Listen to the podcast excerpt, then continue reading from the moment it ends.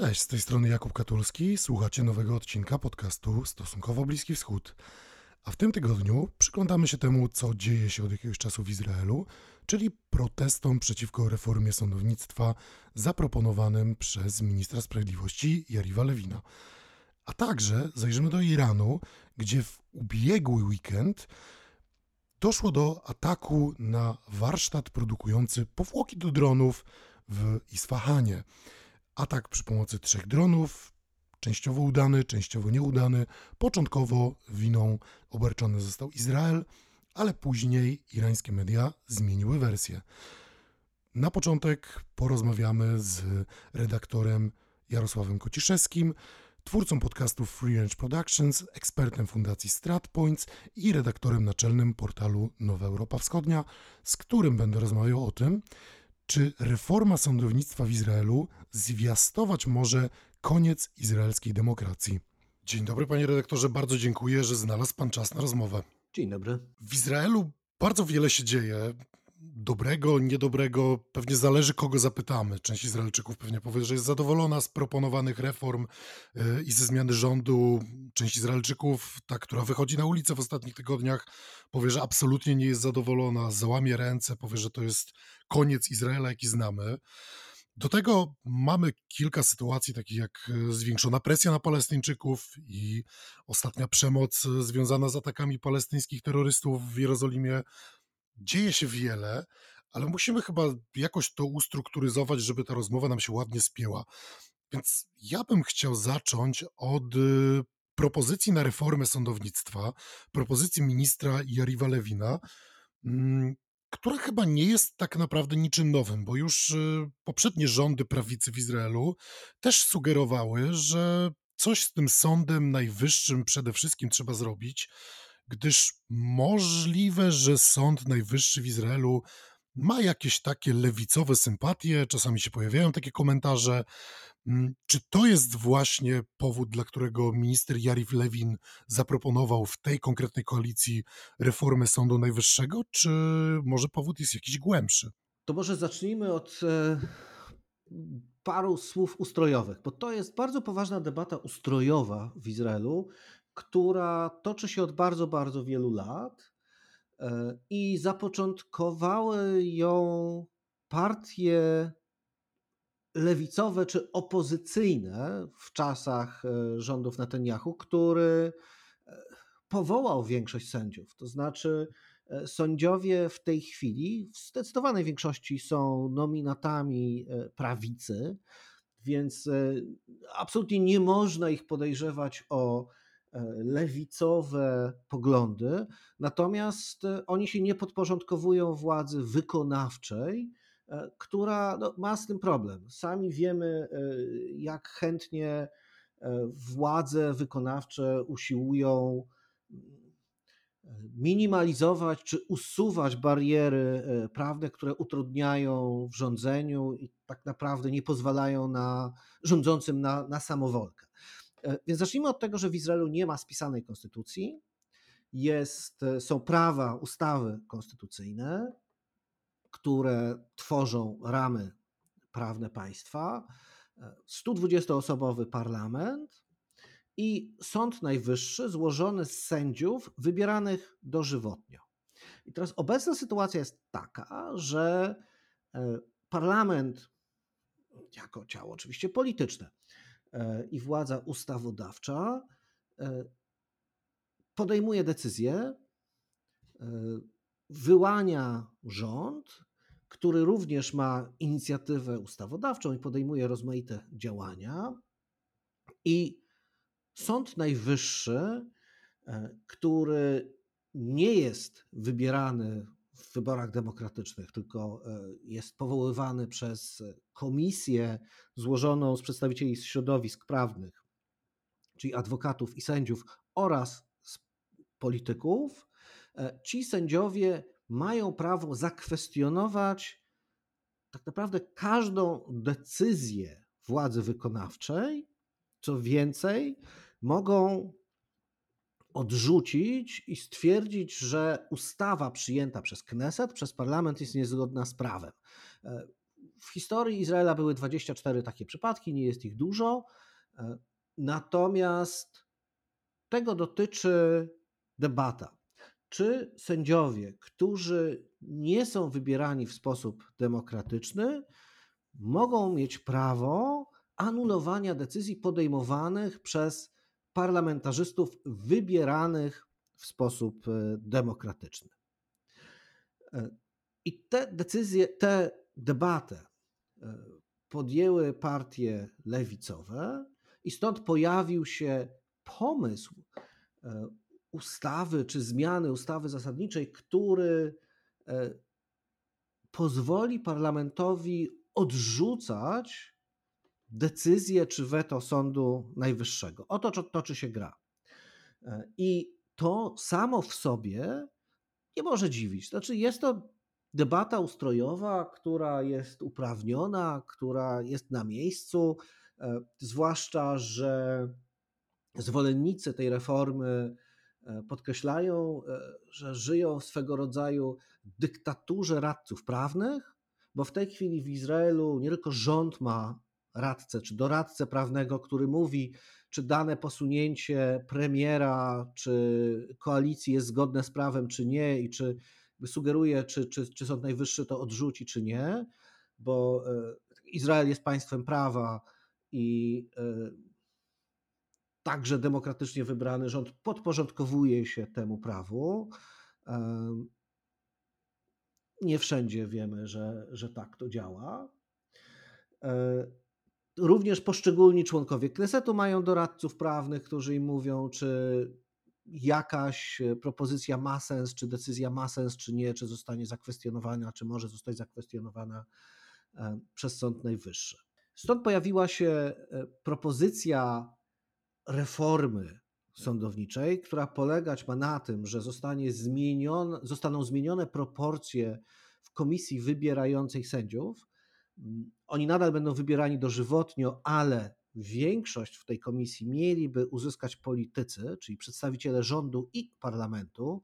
Obecnie tę większość mają przedstawiciele środowisk sędziowskich i adwokackich, a także Kneset bezwzględną większością 61 głosów mógłby e, weto Sądu Najwyższego odrzucać. I tu zaczyna się debata, i tu zaczyna się walka. I tutaj właśnie zaczyna się obawa o to, czy Izrael dalej będzie demokracją liberalną. Izrael się oczywiście od wielu lat reklamuje, że jest jedyną demokracją na Bliskim Wschodzie. E, większość pewnie się z tym zgodzi. Niektórzy będą, będą debatować, czy rzeczywiście jedyną demokracją, ale na pewno jest jedyną demokracją liberalną. Co do tego nie ma żadnej wątpliwości. Jest chyba jedynym państwem prawa de facto w kontekście demokracji liberalnej.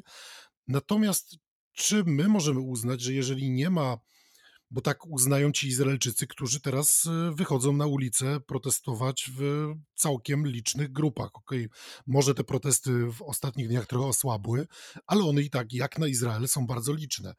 Więc czy to wynika z tego, że mm, protestujący, protestujący zarówno sędziowie, jak i akademicy, jak i po prostu aktywiści, obawiają się, że Izrael, w którym nad rządem nie będzie żadnych mechanizmów bezpieczeństwa, które wymuszą na rządzie przestrzeganie prawa, przestanie być państwem prawa i de facto przestanie być demokracją? Dokładnie tak wyglądają obawy.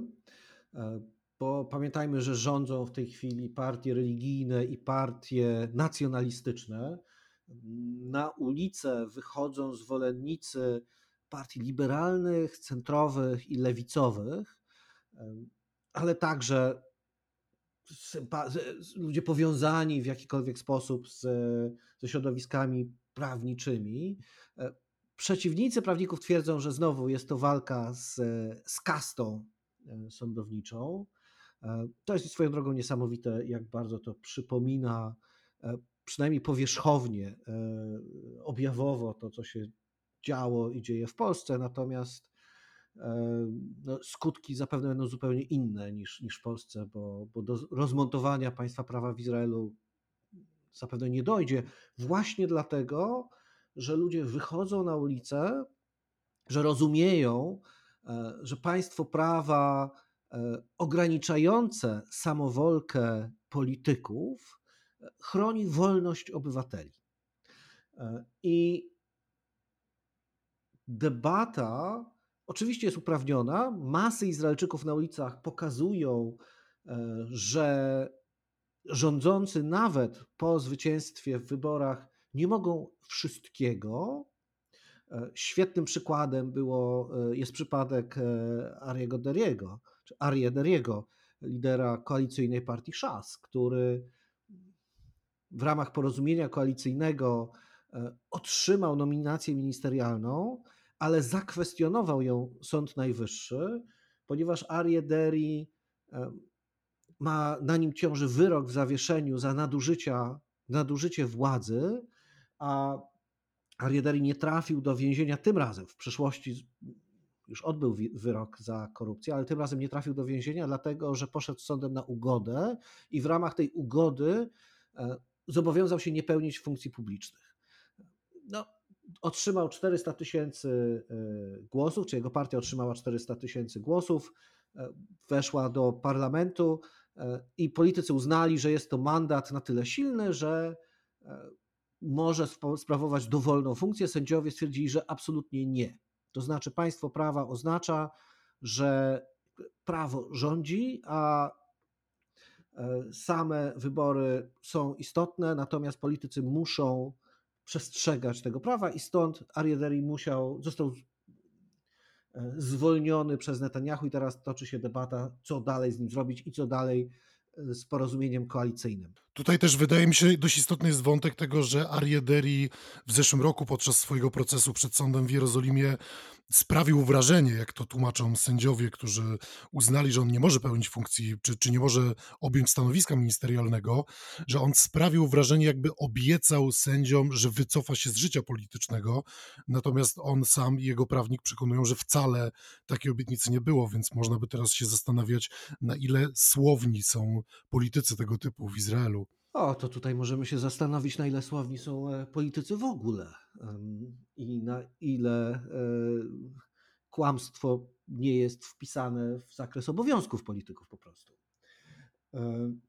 Natomiast faktem jest, że nawet w ramach tej bardzo gorącej debaty publicznej i ustrojowej e, Netanyahu, mimo tego, że wygrał wybory, E, stwierdził, że prawa należy przestrzegać, a nie zmienić prawo tak, żeby było wygodniej, e, tak jak to się dzieje i działo chociażby w Polsce. E, I skandalem było to, że przez całe 4 czy 5 dni nie wykonał wyroku sądu, a my pamiętamy tygodnie, kiedy polski rząd nie publikował wyroków sądu, żeby ich nie, nie wykonywać. Także tutaj jest dosyć zasadnicza różnica po prostu izraelscy politycy przestrzegają prawa, nawet jeżeli dla nich jest niewygodne, e, co daje nadzieję i co moim zdaniem przekonuje, że demokracja w Izraelu zagrożona nie jest. E, Izraelczycy po prostu nie pozwolą odebrać sobie wolności, którą gwarantuje im państwo prawa i Sąd Najwyższy. Ja bym chciał się przy tym zatrzymać, właśnie przy tym odebraniu wolności, bo mm, już y, pa, parę minut temu przywołał Pan sytuację polską. Powiedział Pan, że w Izraelu nie dojdzie do rozmontowania państwa prawa. Więc czym się sytuacja tak naprawdę różni od tej polskiej? No bo rzeczywiście powierzchownie wygląda to tak samo. Mamy reformy sądownictwa, mamy sędziów, którzy wychodzą y, przy wsparciu ludzi na ulicę, są demonstracje, są ogromne demonstracje w Tel Awiwie, potem trochę mniejsze w Jerozolimie i Hajfie, no ale taka jest specyfika Izraela, że zawsze te największe demonstracje są na placu Rabina i w okolicach, no ale te demonstracje, jak na Izrael, są naprawdę ogromne. I my w Polsce też, jak kiedy mieliśmy reformy sądownictwa, Polacy również wychodzili na ulicę. E, protesty też były masowe, natomiast one też stopniowo malały, ale ostatecznie władza sobie niewiele z nich zrobiła. Więc y, Czym różni się kazus polski od kazusu izraelskiego, że w Izraelu akurat do tego mm, takiego drastycznego rozmontowania państwa prawa nie dojdzie? Tu jest kilka czynników, tak? Znaczy to nie jest jednowymiarowe. E, zacznijmy od e, prezydenta, e, który co prawda w Izraelu pełni funkcję w zasadzie wyłącznie reprezentacyjną, niemniej jednak tutaj wziął na siebie rolę pośrednika w negocjacjach między władzą wykonawczą a sądowniczą i wskazał dwa obszary porozumienia. Czyli politycy i przedstawiciele sędziów czy adwokatów rozmawiają na temat składu komisji powołującej sędziów, i tutaj te proporcje podlegają dyskusji. Jest też pytanie o większość, którą politycy będą teoretycznie mogli odrzucać decyzję Sądu Najwyższego. I o ile w tej chwili mówimy o bezwzględnej większości 61 głosów w 120-osobowym parlamencie, natomiast patrząc na izraelską politykę, wystarczy tę liczbę zwiększyć do 65, aby taka decyzja już była ponadpartyjna, bo od dekad całych nie było koalicji, która miałaby więcej niż 65 członków. W związku z tym tu jest miejsce na kompromis i te rozmowy się to, e, toczą. E, również politycy w Izraelu, e, co prawda Netanyahu zarzuca się, że traktuje państwo jak folwark, natomiast wydaje się, że jednak politycy są bardziej odpowiedzialni i bardziej przywiązani do państwa prawa z którym mają od czasu do czasu na pieńku i w końcu znamy przykłady, przypadki polityków izraelskich, którzy trafiali do więzienia bądź z powodów um, obyczajowych, czyli chociażby tak jak e, były prezydent, który został skazany za gwałt, czy z powodu nadużyć władzy, e, co również e, chociażby premierom się już zdarzało. Natomiast oczywiście naiwnością byłoby sądzić, że to zależy od dobrej woli polityków, bo politycy, zwłaszcza ci, którzy są w rządzie, chcą, chcą rządzić e, w sposób jak najbardziej nieskrępowany, a do tego trafiają tam ludzie również z wyrokami. Derry nie jest jedynym przykładem i Tamar Ben-Gwir, e, prawicowy, skrajnie prawicowy polityk jest kolejnym tego przykładem. E, I tutaj pojawia się też prasa, która odgrywa niesłychanie istotną rolę w Izraelu i jest to prasa bardzo niezależna, której nie udało się, pomimo różnic oczywiście ideologicznych, jest prasa prawicowa, lewicowa, e, media publiczne, ale e, nie udaje się e, jej ograniczyć w taki sposób, jak zdarzyło się to w Polsce. To znaczy, Netanyahu w czasie poprzednich rządów na przykład rozwiązał media publiczne, które były wobec niego niesłychanie krytyczne, zbudował je od nowa, licząc na to, że one krytyczne będą mniej i kompletnie się przeliczył. Ponieważ okazało się, że izraelscy dziennikarze nie poddają się presji polityków e, tak łatwo jak chociażby dziennikarze w Polsce i media publiczne nie uważają, że mają mandat i nie są po to, by e, szerzyć propagandę rządową czy rządu, który de facto im płaci, e, tylko pełnią swoją rolę dziennikarską i krytykują ten rząd. W związku z tym nowe media publiczne w Izraelu okazały się również krytyczne wobec, wobec rządu i to jest również szalenie istotne. Izraelczycy też są, są bardzo rozdrobnieni i, i, i zróżnicowani, czego odbiciem jest przecież e, kompozycja parlamentu i, i bardzo burzliwa polityka koalicyjna. Natomiast e, są przywiązani w sposób niesłychany do swojej wolności dlatego nie przestaną wychodzić na ulicę. Trudno sobie wyobrazić, by e, na dłuższą metę powstała koalicja trwała, która zagrozi demokracji, bo również w łonie kolejnych partii politycznych znajdą się politycy, którzy powiedzą nie, nie, nie. Znajdą się e, generałowie, którzy nie zgodzą się na e, upolitycznienie e, wojska, z czym my też mamy w sposób oczywisty problem, e, bo chociażby to, że odchodzący szef sztabu generalnego ostatnio powiedział, że znaczy w odpowiedzi na, na wstawienie polityka do Ministerstwa Obrony powiedział, że to się nie zdarzy, żeby żołnierz izraelski w polu nie wiedział, kto jest jego dowódcą. Dowódca może być tylko jeden i na pewno nie będzie to polityk. E, więc e, tutaj jest ogromnie dużo składników, które powodują, że życie polityczne w Izraelu jest bardzo burzliwe, e, a to z kolei wymusza funkcjonowanie demokracji liberalnej. Tak? Znaczy, to jest ta wielość głosów i przywiązanie do, do ich wartości jest niesłychanie e, istotne. A już wracając na, e, czy, czy przechodząc na, na obszar teorii demokratycznej, no przecież wiemy, że demokracja, żeby funkcjonowała, musi mieć dwa składniki. Jednym są procedury demokratyczne, które są zagwarantowane, a drugą częścią są wartości demokratyczne.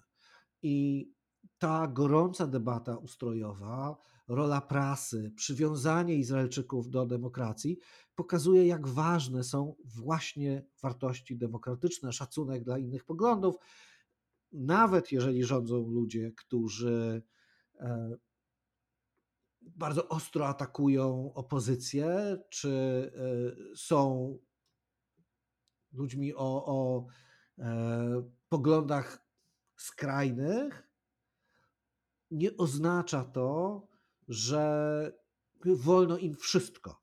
Tak? To znaczy, mandat zwycięstwa w wyborach czy uczestnictwo w koalicji nie oznacza, że politykowi wolno jest wszystko. Właśnie, ale czy to, że pojawia się coraz więcej tych skrajnych polityków w koalicjach, no bo sukces religijnych syjonistów, sukces wyborczy religijnych syjonistów jest niesamowity, bo ja pamiętam tę partię sprzed kilku lat, kiedy to była taka marginalna partyjka zajmująca e, parę miejsc w Knesecie, nikt się nimi nie przejmował.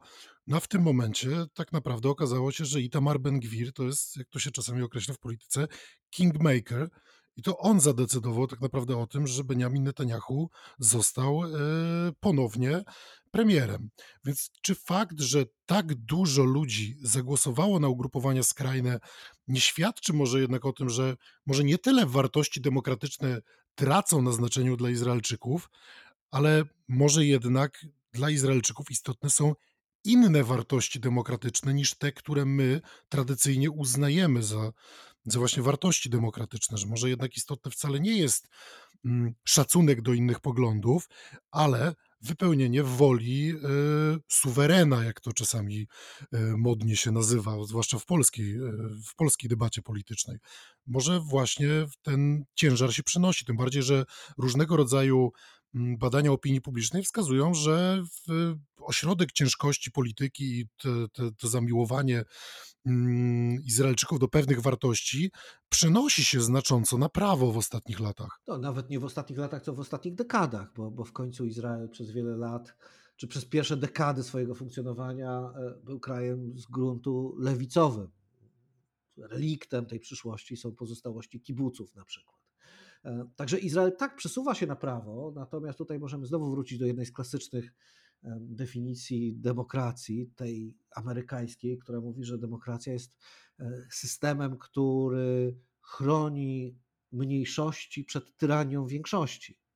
E, I e, teraz tak, większość w Izraelu rządzi, ale ona również jest niesłychanie rozdrobniona. I to, że religijni sioniści odnieśli sukces, to nie znaczy, że rządzą samodzielnie. To nie znaczy, że mają większość i mogą narzucić E, swoją wolę e, innym partiom, e, czy chociażby, że koalicja, która ma ponad 60 głosów w parlamencie, jest w stanie swoją wolę narzucić pozostałym.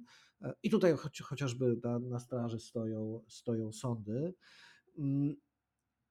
I teraz wracając do, do pytania o wartości, to znaczy zacznijmy też od tego, czy powiedzmy też to, że izraelskie spektrum polityczne opiera się na innych fundamentach niż e, polityka, którą my znamy, czy polityka europejska, taka klasyczna, gdzie lewicy od prawicy przede wszystkim odróżnia podejście do kwestii e, gospodarczych, umownych podatków, tak? czyli e, lewica bardziej opiekuńcza, prawica nastawiona bardziej na, na samodzielność. W Izraelu to spektrum opiera się na stosunku do kwestii bezpieczeństwa, e, umownych terytoriów okupowanych, gdzie lewica jest bardziej skłonna do kompromisu, e, prawica zdecydowanie mniej.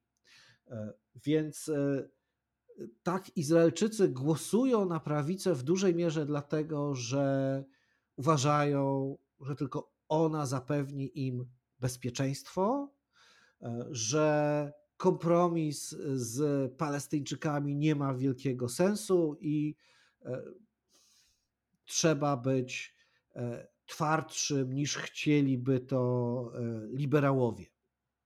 Natomiast też takie głosowanie nie do końca oznacza, że ci, którzy głosują na prawo od centrum, nie są przywiązani do wartości demokratycznych i gotowi są e, pozbawić się wolności na rzecz e, wszechwładzy e, polityków.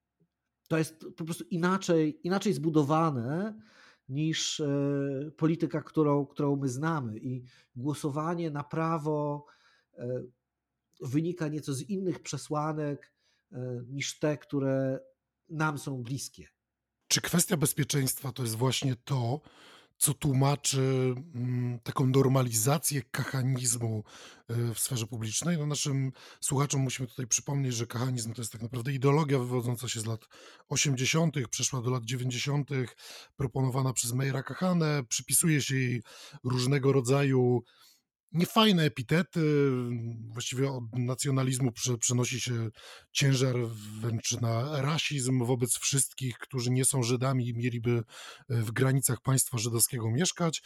No i z tego kachanizmu wywodzi się właśnie Itamar Ben-Gwir, czyli przewodniczący żydowskiej siły, dzisiaj e, no, jednej z tych najistotniejszych partii w koalicji.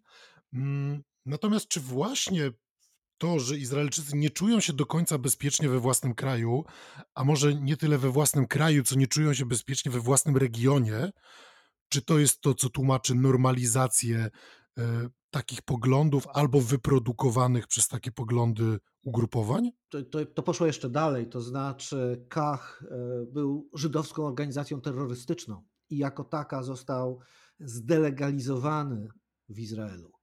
To znaczy, Kach organizował zamachy terrorystyczne, a nie tylko posługiwał się e, niemiłymi rasistowskimi epitetami.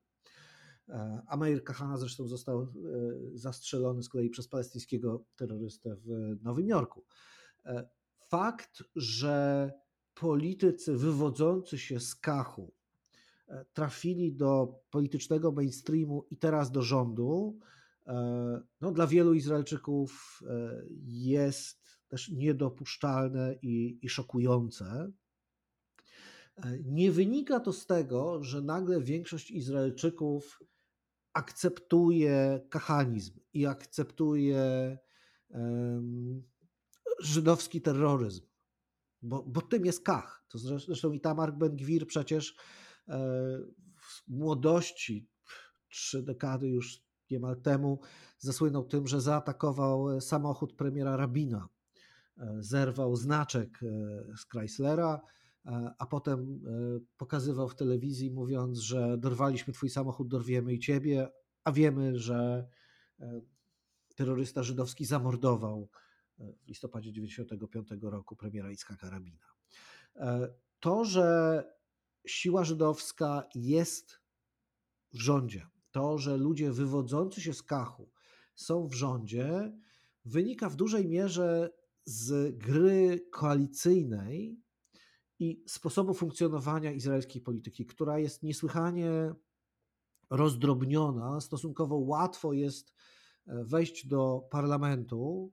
E, próg wyborczy 3,75 jest bardzo niski. To powoduje, że w rządzie zazwyczaj jest e, bardzo wiele partii politycznych e, i gry, gra toczy się o marginalne zupełnie przepływy, to znaczy parę tysięcy w jedną czy parę tysięcy w drugą e, oznacza, że partia wejdzie lub nie wejdzie do parlamentu i uczestniczy bądź nie uczestniczy w rozgrywce koalicyjnej i może mieć wpływ na, e, na rząd. Taką rolę przecież przez wiele lat pełnił Avigdor Lieberman i e, partia w cudzysłowie rosyjska, czyli e, imigrantów z byłego Związku Radzieckiego. W poprzednim rządzie, który e, rozpadł się przed ostatnimi wyborami, po raz pierwszy uczestniczyły partie arabskie, które się zjednoczyły i uzyskały dobry wynik. Także z jednej strony tak, widzimy przesunięcie w Izraelu na prawo, które przede wszystkim jednak wynika z przeświadczenia, że nie mają Izraelczycy z kim rozmawiać na zachodnim brzegu Jordanu i muszą dzierżyć stery we własnych rękach, że proces pokojowy nie istnieje i w związku z tym muszą być twardzi. Im dalej na prawo, tym większe przekonanie, że muszą też kolonizować, zasiedlać zachodni brzeg Jordanu. Czy to jest prawda, czy nie, jest kwestią już poglądów i ideologii danego e, Izraelczyka. Natomiast niekoniecznie oznacza to e, zgodę na ograniczenie wolności i ograniczenie funkcjonowania demokracji. Znaczy to, że ludzie, którzy nie są, czy w mniejszym stopniu przywiązani do demokracji liberalnej są w rządzie, nie oznacza, że takie są powszechne przekonania Izraelczyków. Zresztą świetny tego przykład. Benjamin Netanyahu rządzi, został premierem po zwycięstwie wyborczym, natomiast nadal jest człowiekiem o największym negatywnym elektoracie w Izraelu. To znaczy, zdecydowana większość Izraelczyków uważa, że nie powinien być premierem, szefem rządu. Mimo to jego partia zdobyła ponad 30 mandatów, a to wystarcza, by stanąć na czele rządzącej koalicji. No rzeczywiście jest to mm, piorunujące, chociaż też y, znaczna część wyborców y, partii, z którymi Netanyahu poszedł y, po władzę, z czasów, które ja pamiętam, kiedy, kiedy w trakcie kampanii wyborczej byłem w Izraelu i miałem okazję rozmawiać z, z aktywistami czy, czy, czy po prostu wyborcami. Większa część wyborców Szasu, czy właśnie religijnych sionistów, czy nawet Jadu Tatora, E, jakby chyba wprost wiedziała, że oni idą mm, po to, żeby Netanyahu uzyskał władzę i żeby to ich partie weszły do rządu Netanyahu. Tak też myśleli chyba wyborcy e, Ayelet Shaked, której się mm, no, nie udało wejść do parlamentu w ogóle. Tak, znaczy, bo w dużej mierze izraelska polityka też jest polityką tożsamościową. Znaczy ona jest niesłychanie, e, ta scena polityczna jest podzielona, a przepływy między poszczególnymi ugrupowaniami są bardzo niewielkie. I teraz e, wspomniał Pan dwie partie, które są partiami religijnymi i wyznaniowymi. To znaczy Jaduta Torah jest partią ultraortodoksów e, aszkenazyjskich, umownie bardzo umownie e, Hasydów, e, a z kolei Szas jest e, partią ortodoksyjną Żydów sefaradyjskich, czyli tych pochodzących w dużej mierze ze wschodu, z Bliskiego Wschodu, z Afryki Północnej. I teraz to są wyborcy, którzy głosują wyłącznie na te swoje partie religijne. Oni rozumieją, że tylko w koalicji ze sobą nawzajem i z prawicą będą u władzy, e, a to zapewni im realizację ich interesów. E, stąd wiedzieli, że głosując na swoje partie, zwiększają szanse Netanyahu na e, objęcie stanowiska premiera, ale to wcale nie znaczy, że wszyscy osobiście bardzo się cieszą z tego, że to akurat Netanyahu rządzi. Zresztą tu cały czas mówimy, jeżeli mówimy o negatywnym elektoracie, to mówimy o 55 czy 60% Izraelczyków, a więc e, każda z partii, które Pan wspomniał, może się mieścić w całości w tych e, pozostałych 40%. Także to wynika, skład rządu, skład koalicji i fakt, że Netanyahu rządzi, E, nie wynika z tego, że Izraelczycy masowo popierają jego, tylko popierają partię, którym z nim jest po drodze, e, a on jest najsprawniejszym graczem. Tak? Izraelska gra polityczna, koalicyjna jest absolutnie mordercza.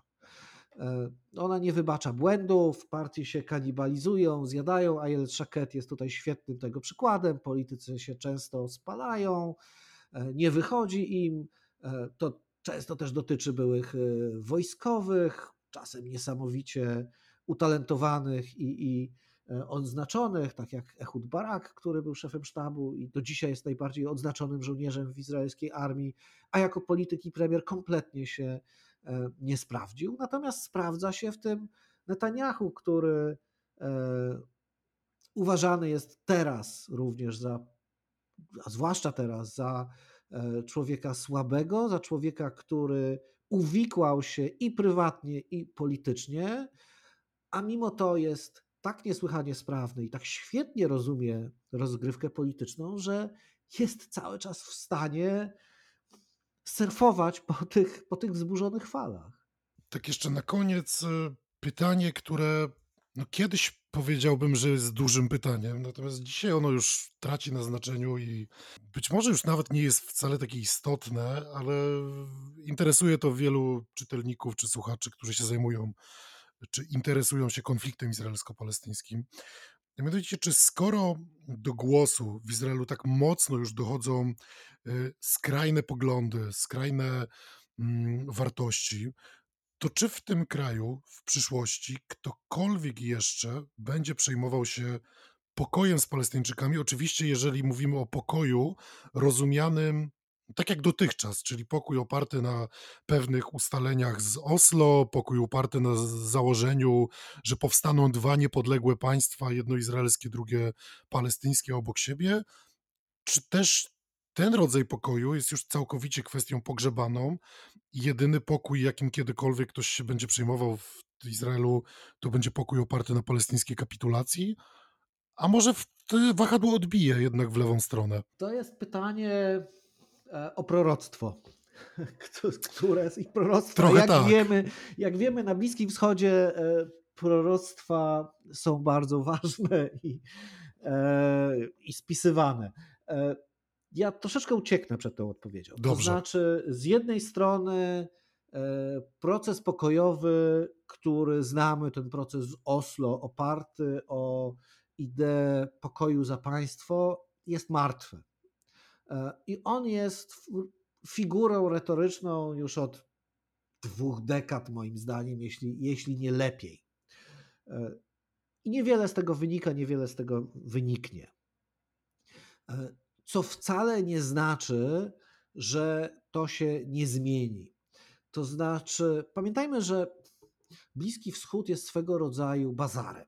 Tak? Jest miejscem, w którym na przestrzeni wieków e, i tysiącleci każdy z każdym kiedyś się dogadywał, a kiedyś walczył, i to są koalicje, to są zmiany, e, momentami trudne do przewidzenia, ale też bardzo, bardzo rozsunięte w czasie.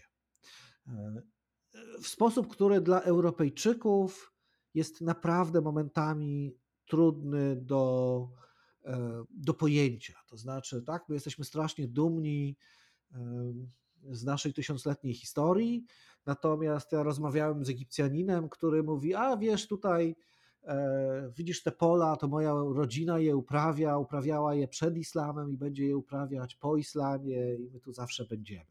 Tak, albo porozmawiajmy e, z Persami o, o tłumaczeniach ich poezji sprzed 4000 lat. Tłumaczeniach sprzed 4000 lat, nie poezji sprzed 4000 lat.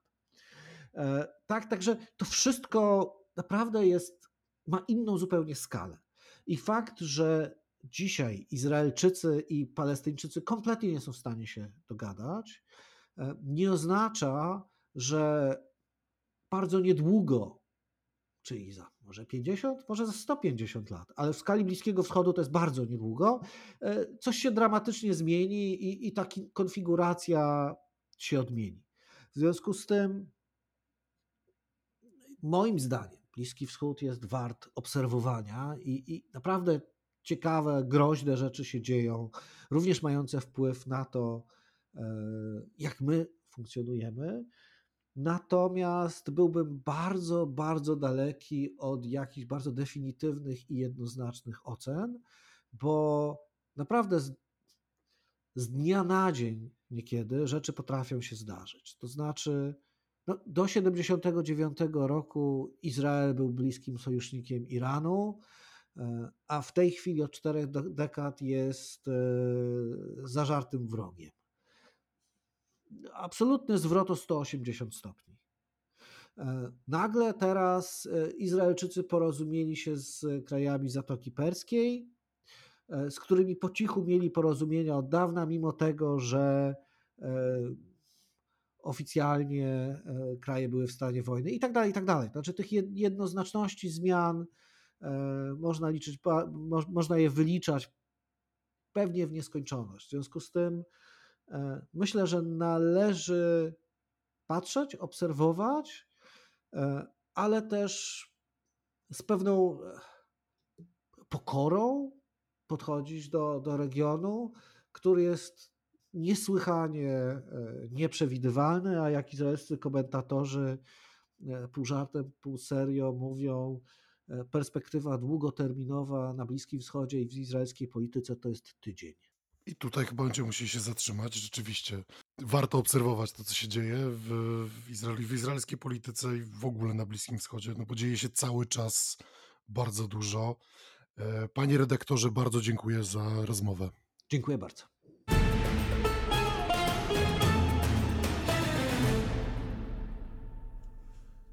Moim gościem był redaktor Jarosław Kociszewski. W tym miejscu chciałbym Was też zaprosić do zaglądania na mojego substacka katulski.substack.com, gdzie znajdziecie moje teksty o Bliskim Wschodzie, ale nie tylko, a także zapraszam Was do zaglądania na mój kanał YouTube Stosunkowo Bliski Wschód, gdzie pojawił się nowy format, który będzie właściwie duchowym następcą wielbłąda prasowego.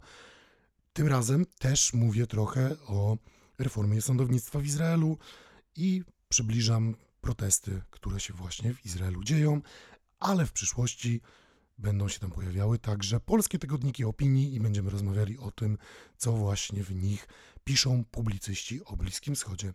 A teraz zapraszam Was do wysłuchania rozmowy z Marcinem Krzyżanowskim, z którym rozmawiam o tym, co dzieje się w Iranie. Cześć Marcinie, bardzo dziękuję, że znalazłeś czas na rozmowę. Tym bardziej, że ostatnio było dość gorąco w Iranie, czy w relacjach irańsko-izraelskich, irańsko-zachodnioizraelskich i o tym gorącym momencie, który chyba trochę przygasł, będziemy właśnie rozmawiać. Cześć, dziękuję za zaproszenie. Zawsze miło to być. Faktycznie e, w ostatnim tygodniu e, troszeczkę się działo. E, aczkolwiek e, większość z tego to tylko burza medialna albo tak zwane fakty medialne, czyli krótko mówiąc e, fake newsy. No właśnie, żeby streścić trochę to, co się działo, no bo nie możemy chyba rozmawiać o tym, czy będzie wojna między Izraelem a Iranem, a to jest pytanie, które analitykom teraz zadają wszystkie media, a na pewno wszystkie media w Polsce, wszystkie te, które ja widziałem. E, nie możemy porozmawiać o tym momencie, gdybyśmy nie opisali jednak tego, co się wydarzyło w zeszły weekend e, w Iranie.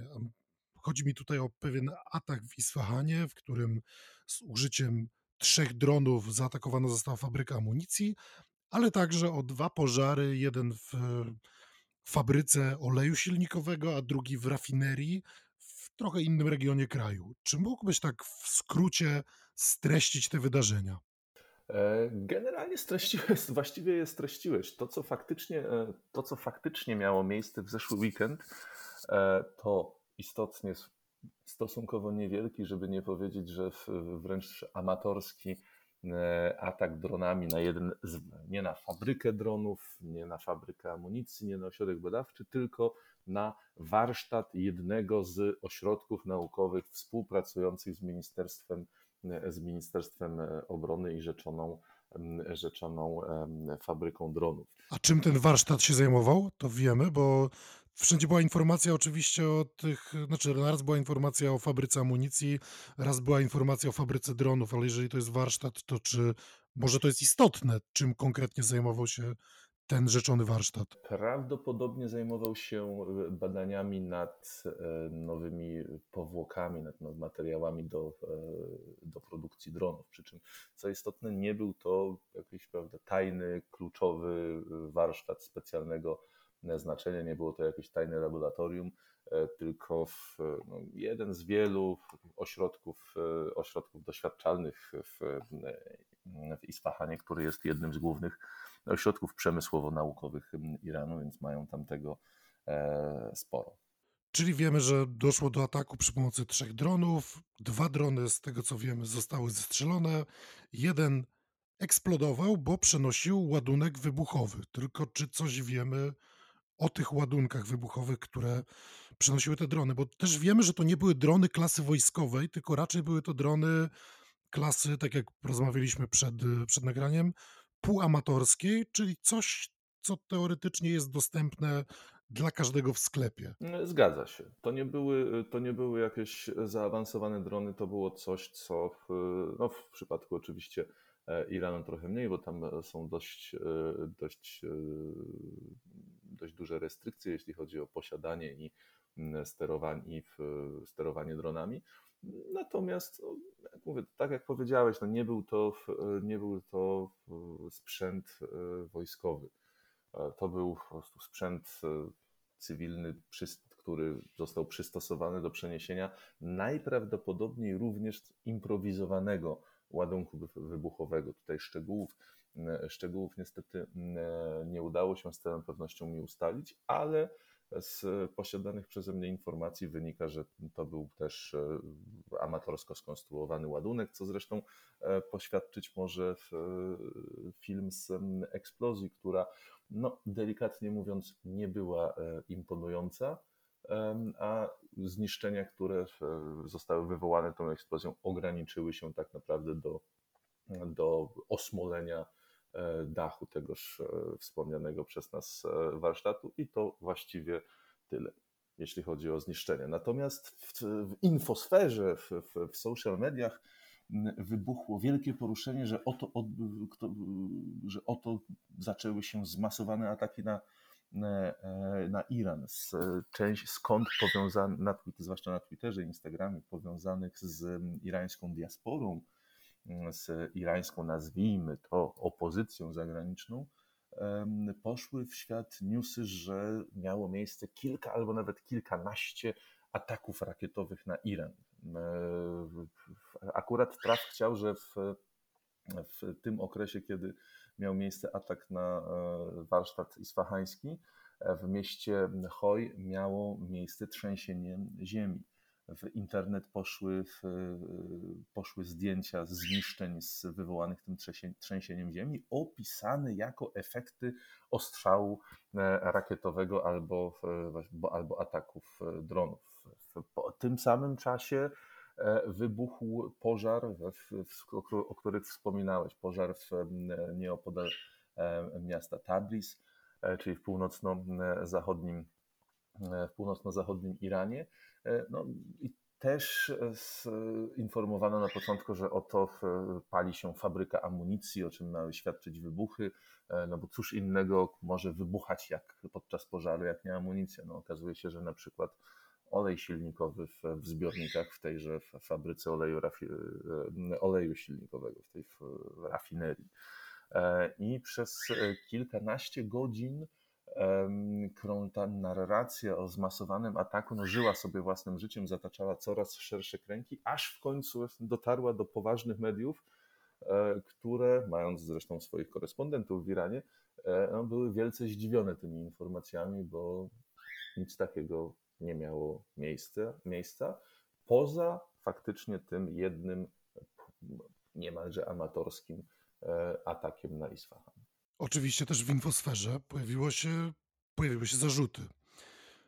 Winą za ataki czy pożary obarczono początkowo Izrael, chociaż no wiemy, że minister spraw zagranicznych Iranu, y, Hossein Amir Abdullahian, nazwał atak tchórzliwym, choć chyba początkowo nie wskazał jednoznacznie palcem na Izrael, ale inni parlamentarzyści irańscy od początku wiedzieli, że to właśnie rząd Benjamina Netanyahu za tym stoi, ale później wersja została zmieniona i później pojawiła się informacja, że może jednak kurdyjscy separatyści. Zgadza się. Która z tych wersji może być prawdziwa, a może żadna z tych wersji tak naprawdę nie jest prawdziwa? E, najprawdopodobniej jednocześnie żadna nie jest prawdziwa, a jednocześnie w każdej jest e, ziarno prawdy. E, faktycznie, początkowo nie, było, nie byli wskazywani żadni, znaczy przez pierwsze kilka, kilkanaście godzin nie byli wskazani oficjalnie sprawcy. Pierwsze, pierwsze komunikaty ze strony Iranu, ze strony władz irańskich, ale też nie były to oficjalne stanowiska czy MSZ-u, czy, czy, czy, czy MSW, czy MONU ale polityków. Oczywiście wskazywały na e, Izrael, no ale to jak zawsze, wszystko, co się, wszystko złe, co się dzieje w Iranie, jest winą Izraela, który dybie na bezpieczeństwo e, i stabilizację w Republiki Islamskiej. To jest to przy każdym ataku, przy każdym wypadku, przy każdym akcie e, sabotażu czy czymś takim, no można być pewnym, że znaczna część irańskich polityków z automatu od razu obarczy za to winą Izrael.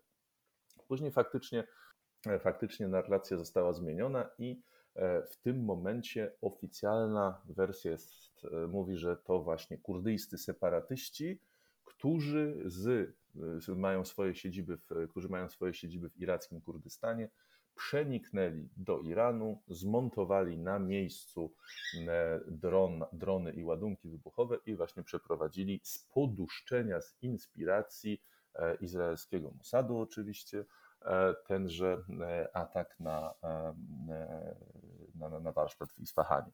I może to być prawda, nie da się tego wykluczyć, aczkolwiek osobiście uważam, że gdyby to faktycznie byli kurdyjscy separatyści, no to atak raczej nastąpiłby nieco, w, e, nieco bliżej e, granic irackiego Kurdystanu. No z oczywistych powodów logistycznych, zwłaszcza, że tak jak mówiłem, e, atak, który został przeprowadzony, nie był atakiem na jakiś kluczowy, kluczowy obiekt, którego kluczowość, którego waga uzasadniałaby, tak kolokwialnie mówiąc, no, telepanie się z, z, z częściami do drona i częściami do bomby przez niemalże pół Iranu, a to bardzo rozległy kraj. Myślę, że tutaj warto byłoby wspomnieć, bo nie wszyscy nasi słuchacze będą mieli możliwość wglądu do mapy, a też nie wszyscy nasi słuchacze będą y, tak naprawdę zaznajomieni z geografią Iranu. I Isfahan mieści się, jeżeli mnie pamięć nie myli, około 150 kilometrów na południe, lekko południowy wschód od Teheranu. Nie, więcej, więcej, więcej. To jest, to jest 7 godzin, 6-7 godzin drogi autobusem. Ale jest to mniej więcej środek, bardziej południe kraju niż ta północ. Dokładnie. To jest, to jest e, niemalże centrum, e, centrum kraju. Do najbliższej irackiej granicy w linii prostej jest jakieś, o ile dobrze pamiętam, z, z, z 600 kilometrów a z Teheranu no, też gdzieś też gdzieś tyle. No to rzeczywiście logistycznie byłoby to dość trudne dla Kurdów, czy też separatystów po prostu z tamtego regionu. Dokładnie, więc y, a też w miastach e, położonych bliżej granicy typu, e, typu e, Tabriz czy, w, czy Ardabil też jest wystarczająco dużo obiektów militarnych mogących być celem ataku, więc no po prostu byłoby prościej zaatakować, zaatakować coś w Tabrizie, czy, czy, czy, czy w Zandżanie, czy, czy, czy, czy, czy, czy Hamadanie. No, nic takiego nie nastąpiło, no jak już wspomnieliśmy, no do Isfahanu jest daleko, co, oczywi co oczywiście jest możliwe, żeby, żeby, żeby jest możliwym przeprowadzenie czegoś takiego, jak zresztą pokazały wypadki. No natomiast wydaje mi się, że jest to zbędne ryzyko. Ja się skłaniam e, osobiście do e, hipotezy mówiącej, że za atakiem stoją e, nie tyle kurdyjscy separatyści, a no, jak powiem opozycja, to by sugerowało, że w Iranie istnieje jakaś zorganizowana opozycja. Takowej nie ma, ale nie znajduję, nie znajduję lepszego, lepszego słowa na określenie tych ludzi, którzy kontestują reżim, którzy zwalczają reżim Republiki Islamskiej. Podejrzewam, że to miejscowa opozycja, radykalna część e, protestujących zdecydowała się na przeprowadzenie, przeprowadzenie takiej akcji. No, świadczyć może o tym przede wszystkim jej e, mikroskala, E, I nie bójmy się tego powiedzieć, no, raczej takie no, dosyć żałosne efekty. Skończyło się na okopconym, na okopconym dachu. A też wpisuje się to, wpisuje się to w taką ewolucję i brutalizację, brutalizację protestów w Iranie, bo z, na coraz większą brutalność władz część protestujących, tak, to, tę najbardziej radykalna, też e, odpowiada brutalizacją i radykalizacją swoich działań. Warto w tym miejscu wspomnieć, że w czasie, no, właściwie no można powiedzieć, że jeszcze trwających, ale już dogasających e, protestów związanych ze śmiercią Mahsa Amini, oprócz tego, że e, siły bezpieczeństwa spowodowały śmierć 527 według takich najświeższych e, i najbardziej wiarygodnych danych, to oprócz tego w, w wyniku walk z protestującymi w, w, zamachach i w tym podobnych zginęło, zostało zabitych 70 e, funkcjonariuszy sił bezpieczeństwa. I oni no, nie zginęli od friendly fire, nie zginęli w, jakimś wypadku czy czymś takim, tylko ginęli w wyniku zatłuczenia przez tłum, ginęli w wyniku ataku nożami, ginęli w wyniku, e, w wyniku strzałów z broni palnej, e, ginęli w wyniku e, obrzucenia koktajlami Mołotowa, więc w dosyć brutalny sposób. Ginęli też rozjeżdżani z premedytacją samochodami. Więc jeszcze raz podkreślę, w Iranie, w Iranie ta część protestujących, która jest najbardziej radykalna, sięga po no, środki takiej prawdziwej walki z reżimem. Nie ogranicza się do protestów, nie ogranicza się do e, rzucania kamieniami w e, policję czy czegoś takiego, ale właśnie szuka e, sposobów na walkę z reżimem, sposobów, które no, reżim określa jako, jako terrorystyczne albo bandyckie.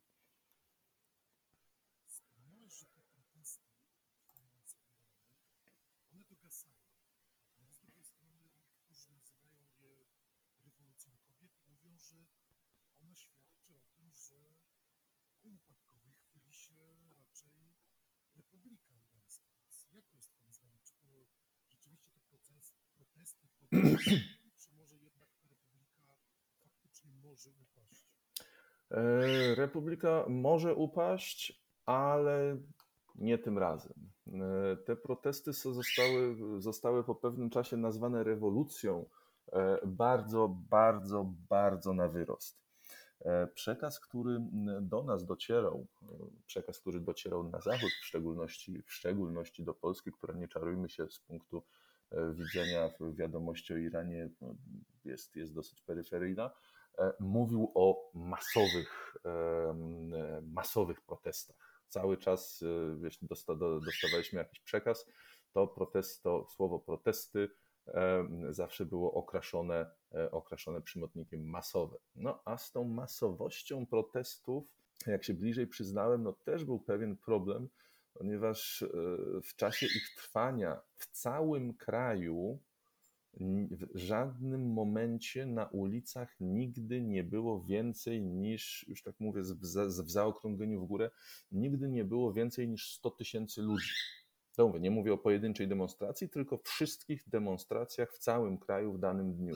Nigdy nie było więcej niż 100 tysięcy ludzi, co w skali 80-milionowego kraju no, nie, jest, e, nie jest wynikiem imponującym. I to zdecydowanie za mało, żeby nazwać to rewolucją. Nie doszło do strajków e, ani generalnych, ani jakichś mniejszych. Co istotne, w czasie protestów miał miejsce E, miał miejsce strajk pracowników e, jednej z rafinerii w Chuzestanie. Oczywiście zostało to od razu, od razu przez e, media, pro, media antyreżimowe określone jako początek końca republiki, bo oto zaczynają się strajki. No, okazało się, że protestujący, że strajkujący po pierwsze na samym początku odcięli się od, e, od, od, protestów i podkreślili, że ich protesty nie mają, ich strajk nie ma nic wspólnego z protestami, e, im chodzi tylko o poprawę, e, poprawę warunków pracy, podwyżki zatrudnienia i realizację, realizację umów zawartych z rządem podczas poprzednich strajków. No strajk jako taki zakończył się po bodajże tygodniu i to właściwie, właściwie było, było na tyle. Więc no, rewolucja, no, no nie, nie tak wygląda rewolucja. Ale będąc jeszcze przy tej rewolucji, protestach i tym, co je spowodowało, musimy chyba się pochylić na chwilę nad potencjalnym porozumieniem nuklearnym z Teheranem, czyli nad JCPOA, ale być może czymś, co mogłoby ewentualnie JCPOA w przyszłości zastąpić. Czy fakt, że w Iranie doszło do takich protestów, które z perspektywy europejskiej, czy w europejskiej percepcji rzeczywiście dla Europejczyków okazały się masowe, a przynajmniej tak nam mówiły media nasze europejskie.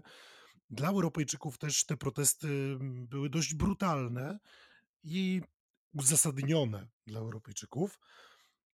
To czy to utrudni państwom europejskim ewentualne przyszłe porozumienie z Iranem, czy może nawet uzasadnienie porozumienia z Teheranem obywatelom Europy?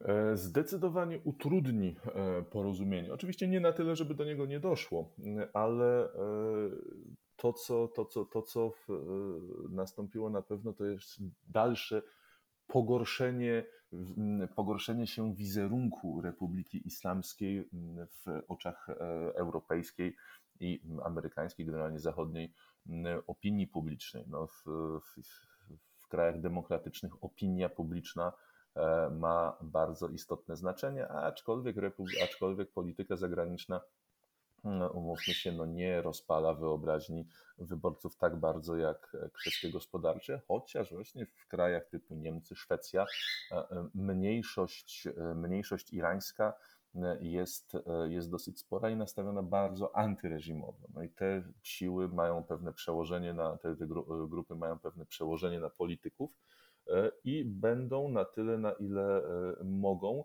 po prostu hamować i utrudniać jakiekolwiek porozumienie z Iranem, uznając je, całkiem zresztą słusznie, e, za wzmacnianie pozycji, pozycji reżimu. No i też podnoszą się coraz, coraz częściej E, głosy wśród e, wyborców zachodnich, e, mówiące, że no, nie powinniśmy się układać z reżimem, który podczas demonstracji morduje 500 ponad swoich obywateli. Nie pierwszy zresztą, nie pierwszy zresztą raz.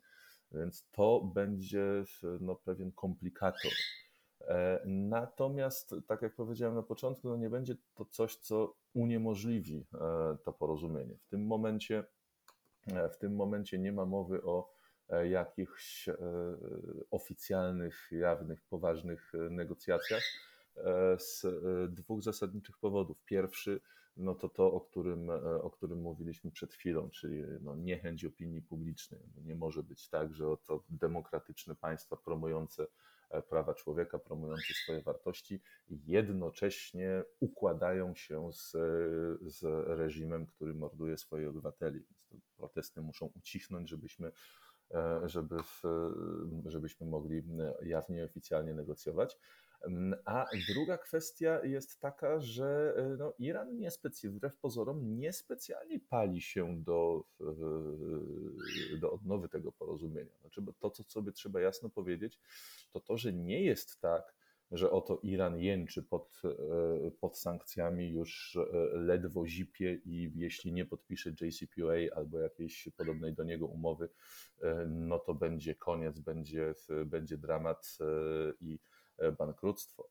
E, wręcz przeciwnie, znaczna część, w tym momencie zasadniczo większość irańskich polityków, irańskich decydentów uważa, że JCPOA, że ożywienie JCPOA nie będzie korzystne dla e, Iranu, ponieważ będzie, ponieważ wszelkie więzy gospodarcze z Zachodem będą w przyszłości wykorzystywane jako taki lewar, jako taka broń, w, e, instrument nacisku w, w, w, w rozmowach na temat e, ładu regionalnego. E, no, całkiem słuszne zresztą założenie. Druga rzecz to Irańczycy obawiają się, że e, dojdzie do e, powtórki z 2018 roku, czyli, czyli obawiają się sytuacji, w której owszem JCPOA zostaje ożywione, przez dwa lata jest wszystko, wszystko ładnie, pięknie, zostają, zostaną nawiązane ponownie więzy, zostają podpisane kontrakty, rozpoczynają się inwestycje, a nagle Stany Zjednoczone znowu, znowu przez kaprys prezydenta wycofują się, wycofują się z, z tego porozumienia, co pociągnie za sobą bardzo, bardzo gwałtowne pogorszenie sytuacji ekonomicznej Iranu, tak jak właśnie miało to miejsce w 2018-2019 roku.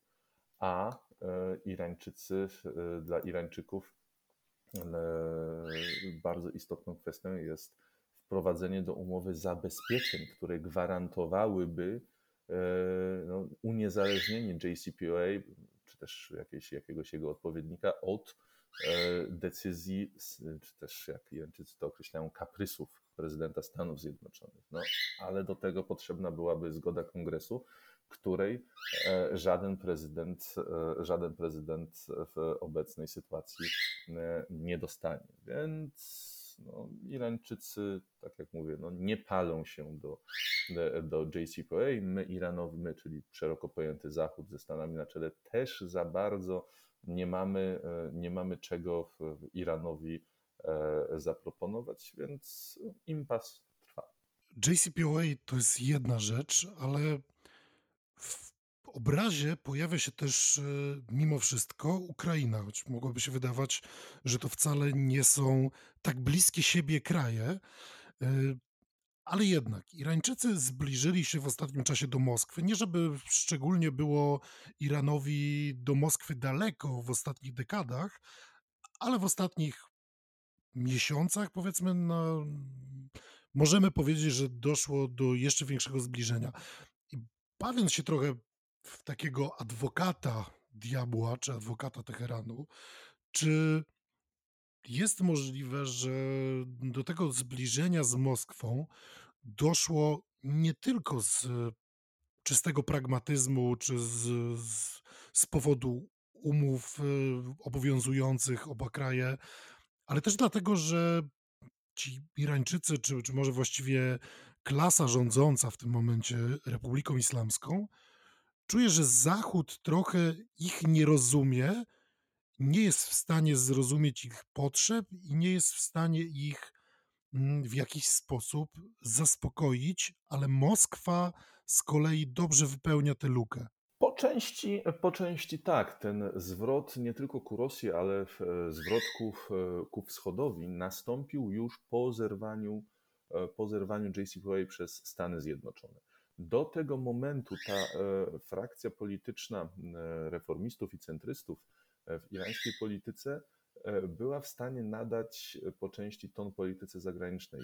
Mm, oni postulowali zbliżenie gospodarcze z Zachodem i rozwój krajów w oparciu e, o własne i własne technologie wzbogacone zachodnim know-how. No, niestety sankcje przecięły, e, przecięły możliwości współpracy w większości przypadków Wobec tego Irańczycy no, nie, mieli, e, nie mieli wyboru, jak tylko zwrócić się ku wschodowi, najpierw ku Chinom, e, a później również, również ku Rosji. Przy czym też to partnerstwo z Rosją e, nie jest, nie jest przesadnie serdeczne. Obydwie strony wiedzą, że łączy je wspólnota interesów, a nie jakieś ponadczasowe więzi czy, czy sojusze. I tak na sam koniec przyjrzyjmy się jeszcze kwestii Izraela. Wróćmy do Izraela, no bo Izrael został oskarżony, owszem, o udział w atakach w Isfahanie. Mm, natomiast Izrael jest dość istotnym elementem układanki dotyczącej porozumienia JCPOA. Izrael oczywiście sprzeciwia się temu, żeby to porozumienie nawiązać. Y, uważa, że największym zagrożeniem dla bezpieczeństwa regionalnego na Bliskim Wschodzie, a przynajmniej dla bezpieczeństwa Jerozolimy, jest właśnie Iran. Czy, czy to zagrożenie jest realne, czy nie? No, wydaje mi się, że jest to sprawa drugorzędna. Ważne, że to zagrożenie jest realne dla decydentów w izraelskim rządzie, w izraelskim parlamencie. Natomiast Izrael od lat naciska na Zachód, by nie wracać do jakichkolwiek porozumień z Iranem, by nie nawiązywać porozumień, by na ten Iran naciskać przy pomocy sankcji. I moment tego ataku w Isfahanie poprzedzał y, dwie istotne, mm, dwa istotne wydarzenia z perspektywy stosunków międzynarodowych w Izraelu, a mianowicie wizytę Antonego Blinkena w, w Jerozolimie. No, Antony Blinken niestety nic nowego nie powiedział, natomiast wydarzyło się coś, co było nowością. Y, prezydent Izraela Yitzhak Herzog przemawiał do przywódców NATO w Brukseli. Jako pierwszy w historii prezydent Izraela, który mógł przemówić do, na, na forum NATO do przywódców krajów NATO i wiemy z doniesień, że on właśnie naciskał na państwa NATO, by, by one nie nawiązywały porozumień z Iranem, zamiast tego prowadząc politykę przy pomocy sankcji i przy pomocy nacisków, a wiemy, że państwa NATO naciskały na Herzoga i naciskają też od roku na Izrael, by Izrael wreszcie zaczął wspierać militarnie Ukrainę. I okej, okay, jest to pytanie być może bardziej o, mm, o Izrael i o wewnętrzną politykę Izraela niż o Iran, ale czy jest możliwe, że Europejczycy, że NATO, że Zachód da Izraelowi to, czego Izrael potrzebuje, czyli rzeczywiście yy, użyje sankcji, wzmocni sankcje przeciwko Iranowi, a Izrael w zamian wreszcie zaoferuje Ukraińcom yy, tak potrzebne w Kijowie wsparcie militarne, bo przecież już y, od dłuższego czasu odmawiają przekazania żelaznej kopuły i ostatnio nawet odmówili przekazania no już przestarzałego i składowanego w magazynach systemu obrony przeciwlotniczej Hawk, który no nie jest używany, bo był używany w latach 60. i 70., a potem y, no, trafił na zasłużoną emeryturę pojawiła się, pojawiła się informacja, e, że właśnie udało się, e, udało się e, Stanom Zjednoczonym porozumieć z Izraelem, ściśle mówiąc rządem Benjamina Netanyahu w tej sprawie. Podobno, to nie są, nie są potwierdzone jeszcze informacje, nie jestem w stanie jednoznacznie ich ocenić, podobno za cenę zwiększenia presji na Iran i za e, takie zielone światło na zwiększenie, e, zwiększenie częstotliwości w e, akcji militarnych, akcji sabotażowych wymierzonych w Iran,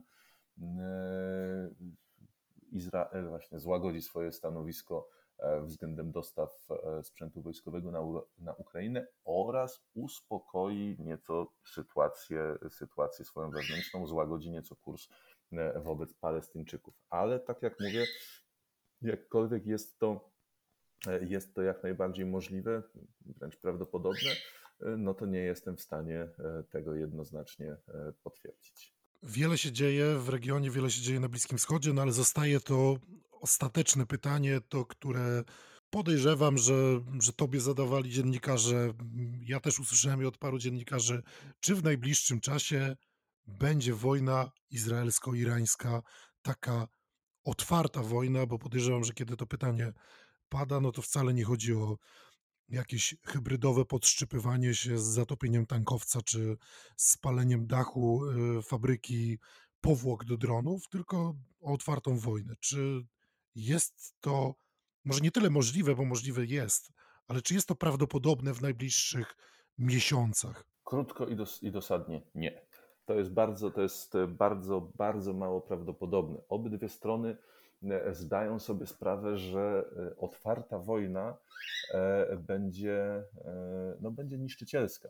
Z jednej strony Iran, pomimo, pomimo swoich, pomimo buńczucznych E, zapowiedzi polityków, no zdaje sobie sprawę, że jest no, mocno w tyle technologicznie za, e, za Izraelem. E, więc taką wojnę, taka wojna no, skończyłaby, się, skończyłaby się bardzo poważnymi zniszczeniami irańskiej infrastruktury i no, katastrofą gospodarczą.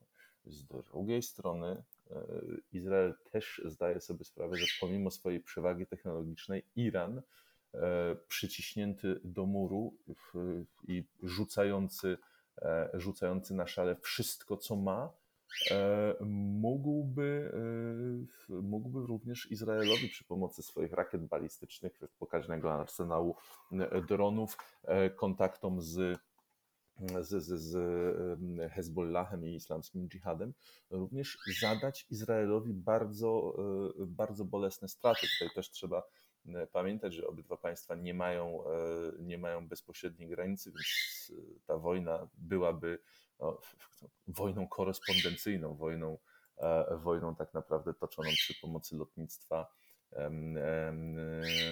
i rakiet. Oczywiście Iran czy, czy Izrael może liczyć na swoją żelazną kopułę, e, ale jak e, pokazał ostatni zmasowany atak, i to rakietami balistycznymi, a nie rakietami e, kierowanymi, jest to w, w pokonanie żelaznej kopuły jest tak naprawdę kwestią, kwestią nasycenia rakietami przestrzeni powietrznej. W pewnym momencie po prostu skończą się e, antyrakiety, a te pociski wykorzystywane przez żelazną kopułę są po pierwsze e, dużo droższe, e, dużo droższe od, od, od, od rakiet, które mają zestrzeliwać i dużo trudniejsze w produkcji. Więc tak jak, tak jak wspomniałem, wojna nie opłacałaby się, nie opłacałaby się nikomu. Marcinie, bardzo dziękuję Ci za przyjrzenie się temu, co się, co się ostatnio działo i mam nadzieję, że usłyszymy się ponownie niedługo. Być może będziemy mieli do omówienia coś pozytywnego już bardziej. Zawsze do usług. Mam nadzieję, że faktycznie no, w któryś dzień uda nam się, e, uda nam się poruszyć e, w jakiś pozytywny temat, coś miłego dla odmiany. Też trzymam za to kciuki. Do usłyszenia. Dziękuję, do usłyszenia.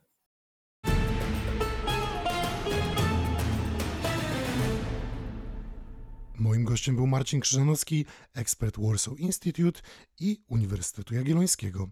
A teraz zapraszam Was na wysłuchanie językowego bałaganu, gdzie z Michałem Czechowskim rozmawiam o różnicach w nauczaniu języka arabskiego i hebrajskiego.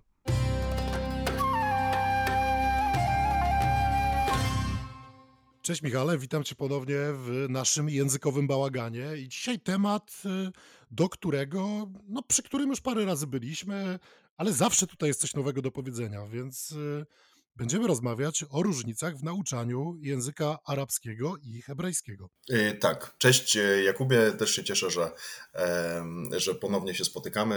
Y, cieszę się, że wracamy do tej, do tej naszej tradycji e, cotygodniowej nagrywania odcinków. E, natomiast tak, temat jest niezwykle ciekawy i on się cały czas też e, rozwija, bo możemy mieć jakieś przemyślenia na ten temat, ale tak naprawdę im, im dalej w las, im e, więcej, nie wiem, ja chociażby mam zajęć do przeprowadzenia, to pewne przemyślenia się e, kształtują w trochę inny sposób niż na początku. I dzisiaj właśnie będziemy starali się to e, wszystkim słuchaczom pokazać.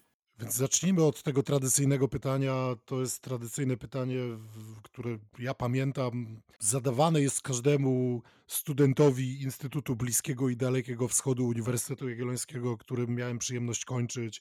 Jest to pytanie, które zadaje się wszystkim ludziom, którzy gdzieś tam liznęli trochę arabskiego i trochę hebrajskiego, czyli który język jest trudniejszy?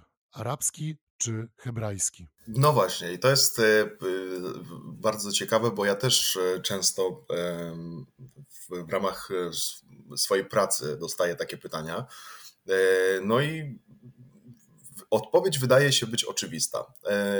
Natomiast właśnie jak sobie pomyślimy troszeczkę głębiej o tym, o, o tym temacie, no to możemy dojść do, takiej, do takiego wniosku, i zastosować starą zasadę pod tytułem e, jeden rabin powie tak, a drugi rabin powie nie. Czyli wszystko w zasadzie zależy. E, są osoby, które na przykład zaczynają się uczyć e, hebrajskiego jako, jako pierwszego języka, a potem dopiero mają styczność z arabskim. No i mówią, że język hebrajski jest łatwiejszy, a język arabski jest, jest trudniejszy. Są osoby, które zaczynają od, od arabskiego, bo na przykład studiują na filologii arabskiej i potem mają lektorat z języka hebrajskiego i, i mówią coś zgoła odwrotnego, czyli że język arabski jest dla nich prostszy, a język hebrajski jest, jest trudniejszy. Myślę, że to może wynikać przede wszystkim z trybu prowadzenia takich zajęć. Jeżeli jest osoba, która decyduje się na studiowanie, dajmy na to, na filologii arabskiej, no to jest raczej ukierunkowana na, na, na ten język arabski. No i ten język hebrajski jest e, po prostu traktowany jako drugi język, którego trzeba się tam powiedzmy przez dwa lata e, nauczyć, e, czy po prostu uczestniczyć w zajęciach na, najczęściej na licencjacie.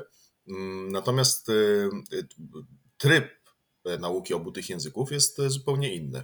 Jeżeli mamy przedmiot kierunkowy, no na filologii arabskiej jest to oczywiście język arabski, on jest w wymiarze bardzo często e, jest uczony w wymiarze tam powiedzmy 5-6 godzin w tygodniu po półtorej godziny. No, Później to się oczywiście zmienia, bo na studiach magisterskich tego języka kierunkowego jest troszeczkę mniej, bo założenie jest takie, że student, studentka powinni pisać, e, czy skupić się bardziej na pisaniu pracy magisterskiej. Oczywiście wiemy, jak jest, no okej. Okay. Natomiast e, no, tryb prowadzenia tych zajęć jest inny. I właśnie, wracamy tutaj do tego ukierunkowania e, się na, na język arabski, na filologię arabskiej. Wiadomo, że jemu poświęcimy więcej czasu i więcej chęci, ponieważ jest to język, dla którego zdecydowaliśmy się e, rozpocząć takie studia. Język hebrajski natomiast w takim wypadku, czy jakikolwiek inny, bo to teraz się już nie, nie ogranicza bardzo często tylko do, do y, możliwości y, jakby uczestnictwa w lektoracie języka hebrajskiego na filologii arabskiej. No teraz to się już trochę poszerzyło, bo można uczyć się e, i języka e, tureckiego i e, zakładam, że, gdzieś, że, że, że też języka perskiego czy innych języków, które akurat są na danej uczelni dostępne. Więc mamy język arabski na filologii arabskiej 5-6 razy w tygodniu po półtorej godziny. I mamy na przykład lektorat y, w tym wypadku języka hebrajskiego, który trwa, y, który y, jest w, wymiarze dwóch zajęć powiedzmy w tygodniu po półtorej godziny. No to oczywiście tutaj mamy już taką dysproporcję w ilości tych zajęć i ich intensywności. Do tego dochodzi oczywiście chęć też studentów danego kierunku do nauki tego drugiego języka. Z mojego doświadczenia wynika, wynika to, że większość studentów nie za bardzo entuzjastycznie podchodzi do, do, do nauki tego drugiego języka. Więc no, dajmy na to, że jest jedna osoba, która e, chce się tego e, e, języka na lektoracie uczyć, ale mamy pięć czy sześć innych, które, które nie chcą. No, w takiej sytuacji wykładowcy bardzo często jest dotrzymać kroku tej osoby, która, która chce się tego języka uczyć, tylko raczej patrzy na to, że jest te 6-5 innych osób, które nie chcą się uczyć lub mają z nim problem, lub go po prostu nie lubią. No i żeby one się po prostu nie pogubiły, no to y, często się tłumaczy te same rzeczy e, e, bardzo często jeszcze raz. Więc na tym polega też, e, też trudność. Ja z mojego doświadczenia uważam, że tak sobie wywnioskowałem i tak czuję, że to język hebrajski jednak jest y, prostszym językiem do nauki. Y, ma na to wpływ wiele rzeczy. Przede wszystkim to, że dzisiejszy hebrajski, czyli tak zwany język y, hebrajski izraelski współczesny, bardzo często też używa się e, takich e, przymiotników e, jakby w pełnej nazwie, jest uproszczony w porównaniu z językiem biblijnym, który jest takim oczywiście podstawą dla tego współczesnego języka hebrajskiego. Jest uproszczony na pewno ze względu na wymowę. Język hebrajski biblijny ma zupełnie inną konstrukcję i strukturę niż, niż, język, niż język współczesny izraelski. E, nie jest prawdą, że y, przeciętny Izraelczyk, y, native speaker języka e, hebrajskiego byłby w stanie z marszu zrozumieć e, język hebrajski biblijny, bo naprawdę te języki się bardzo mocno różnią. No i, i właśnie struktura, uproszczona struktura, uproszczona wymowa, E, też składnia, która została e, dość mocno uproszczona. E, coś takiego jak, jak bezokoliczniki, czyli te wszystkie czasowniki typu, czy formy czasownika typu czytać, pić i tak dalej, których na przykład w języku arabskim nie ma. No, arabski jest trudniejszy z przynajmniej dwóch powodów, które możemy sobie omówić teraz. Przede wszystkim wymowa. Bardzo dużo z takich głosek emfatycznych i gardłowych znajdziemy w języku, w języku arabskim, których w hebrajskim po prostu nie ma. Prawdopodobnie były kiedyś, ale no, z racji tego, że hebrajski przez kilka tysięcy lat nie był używany tak do końca w mowie, raczej w piśmie i w życiu religijnym, no to z wiadomych względów te dźwięki, no takie semickie powiedzmy, zanikły. Natomiast tutaj w przypadku języka arabskiego jest jeszcze jedna sprawa, a mianowicie dialekty. E, bo my na studiach, e, kiedy, e, kiedy studiujemy język, język arabski, my się uczymy przede wszystkim tej formy standardowej, czyli tak zwanej literackiej. To jest jeszcze coś innego niż, niż klasyczny arabski, który na przykład znajdziemy w, no, w takich pismach jak na przykład Koran. Natomiast no, uczymy się tego ustandaryzowanego takiego ustandaryzowanej formy języka, która będzie przynajmniej w teorii zrozumiała dla całego świata arabskojęzycznego, bo bardzo często będą w niej e, wydawane książki, czy będą wydawane puszczane programy, e, na przykład publicystyczne. Standardowy język arabski to jedno, natomiast e, dialekty używane w różnych, w różnych państwach arabskojęzycznych czy krajach arabskojęzycznych to jest druga sprawa. No i taka osoba może sobie pomyśleć, kurczę, to ja się uczę tego standardowego, E, a tu jeszcze jest tyle dialektów, no który dialekt wybrać? No, dla mnie sprawa jest prosta. Uczymy się przede wszystkim standardowej wersji języka i potem uczymy się dialektu jakiegoś regionu, jakiegoś, jakiegoś kraju, który nam akurat się e, najbardziej podoba y, który i te dialekty jakby w naturalny sposób wychodzą ze standardowej, e, ze standardowej odmiany języka arabskiego, natomiast E, no, często się różnią wymową, czy, czy jakimiś e, elementami leksykalnymi, czy często składnią. No i właśnie, nawet w standardowym arabskim ta składnia e, jest dla nas z początku trochę niecodzienna, bo ona nie odpowiada bardzo często temu, tej składni, do której jesteśmy przyzwyczajeni z wiem, języka polskiego, angielskiego, innych języków europejskich. Więc no, werdykt na dziś brzmi, e, brzmi tak, że to jednak hebrajski jest językiem prostszym do nauki. Wydaje mi się, że kluczowym też pytaniem, bardzo zasadnym w tym temacie jest e, to, jak uczyć się obu języków naraz, bo ja miałem taki moment, że uczyłem się hebrajskiego i arabskiego, no ale ze względu na to, że hebrajski jest językiem po prostu prostszym, e, gdzieś zostałem z tym hebrajskim, chociaż obiecuję sobie, że kiedyś do arabskiego wrócę. Na razie mój arabski umożliwia mi podstawową komunikację, mm, ale chciałbym mieć troszkę bardziej zaawansowany arabski. E, do hebrajskiego, natomiast e, no nie dość, że uczę to, to uważam, że nauka języka jest przygodą na całe życie, więc całe życie uczymy się jakiegoś języka, nawet jeżeli już nim władamy. Więc jakie miałbyś porady dla kogoś, kto albo zaczyna, albo może nawet nie zaczyna, tylko kontynuuje naukę dwóch z tych języków naraz. No, y, taką podstawową y, rzeczą, którą mogę w, w tym temacie poradzić, y, która dla mnie jest oczywista, ale być może będzie zaskakująca dla osób, które nas teraz słuchają, będzie po prostu rozeznanie się w temacie. To znaczy poczytać, z czym lub na co się decydujemy, ucząc się danego języka. Poczytać o nim trochę, poczytać o regionie, poczytać o kulturze, e, czy kulturach, bo tu w języku y, i hebrajskim, i, i arabskim możemy mówić o kulturach, bo jest kultura aszkenazyjska, jest kultura sefardyjska. Tutaj naprawdę ten temat jest, jest bardzo złożony. Y, po prostu być w kontekście. To oczywiście jest to nie jest rada dla osób, które już interesują się tematem i właśnie pod względem tego y, zainteresowania, e, pod względem tego, że czytają y, i wiedzą na, ten, na temat tego regionu e, dosyć sporo, zaczynają się uczyć czy podejmują, naukę, podejmują decyzję o nauce e, któregoś z tych języków.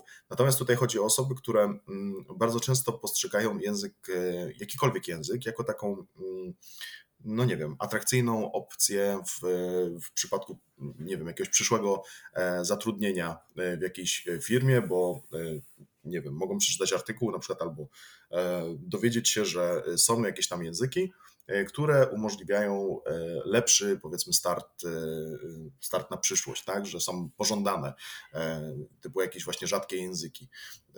No, no, nie wiem, czy to, jest, czy to jest dobra motywacja. To myślę, że każdy sobie, każdy, kto ma przed sobą taki dylemat, musi odpowiedzieć sobie sam, ale myślę, że nie można E, uczyć się języka, nie będąc tak do końca w kontekście.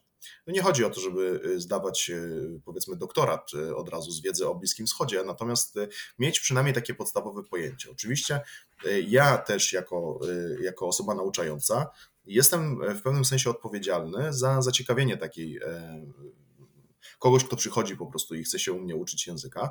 Być może nie miał większego kontaktu z którymś z tych języków, które uczę.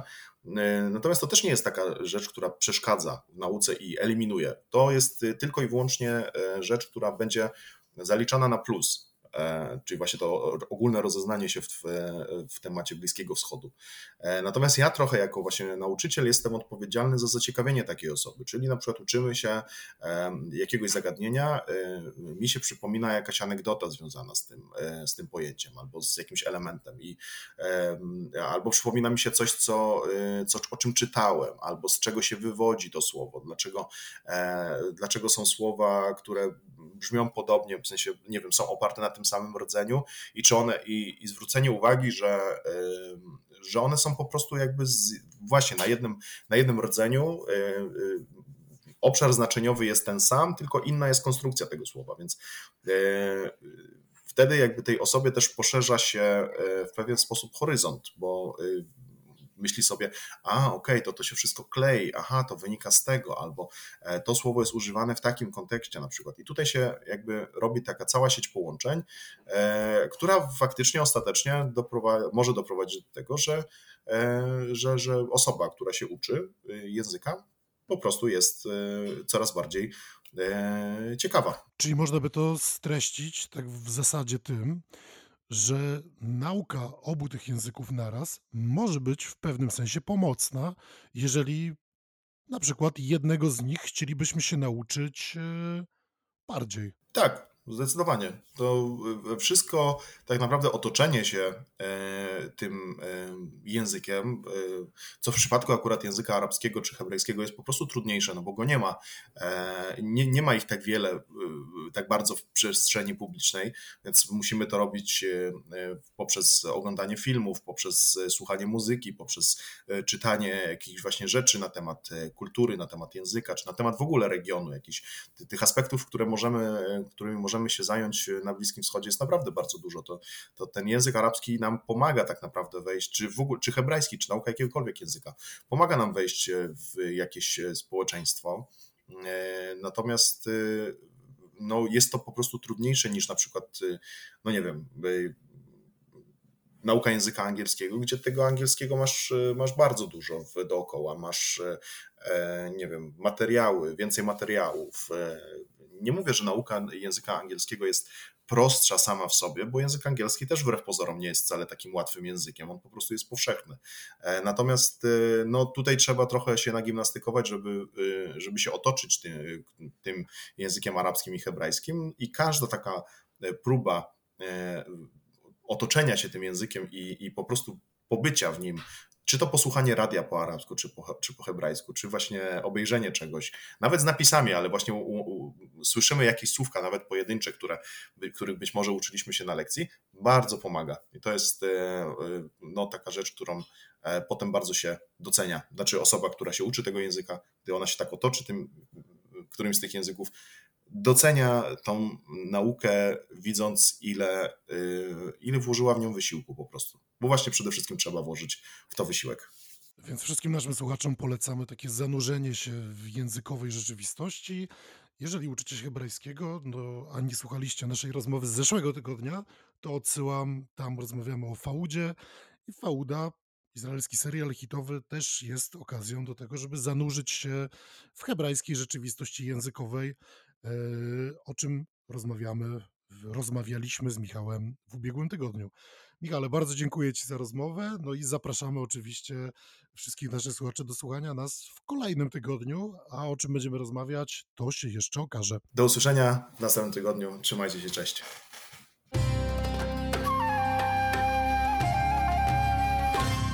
I to już wszystko w tym odcinku podcastu Stosunkowo Bliski Wschód. Mam nadzieję, że wiele wynieśliście z rozmów z moimi gośćmi. Przypominam, żebyście zaglądali na katulski.substack.com, a także na kanał na YouTubie Stosunkowo Bliski Wschód i piszcie do mnie na kontakt małpa stosunkowo bliski wschód.pl lub na Facebooku czy też Instagramie z wszelkimi pytaniami, sugestiami, uwagami. I w podcaście do usłyszenia już niedługo.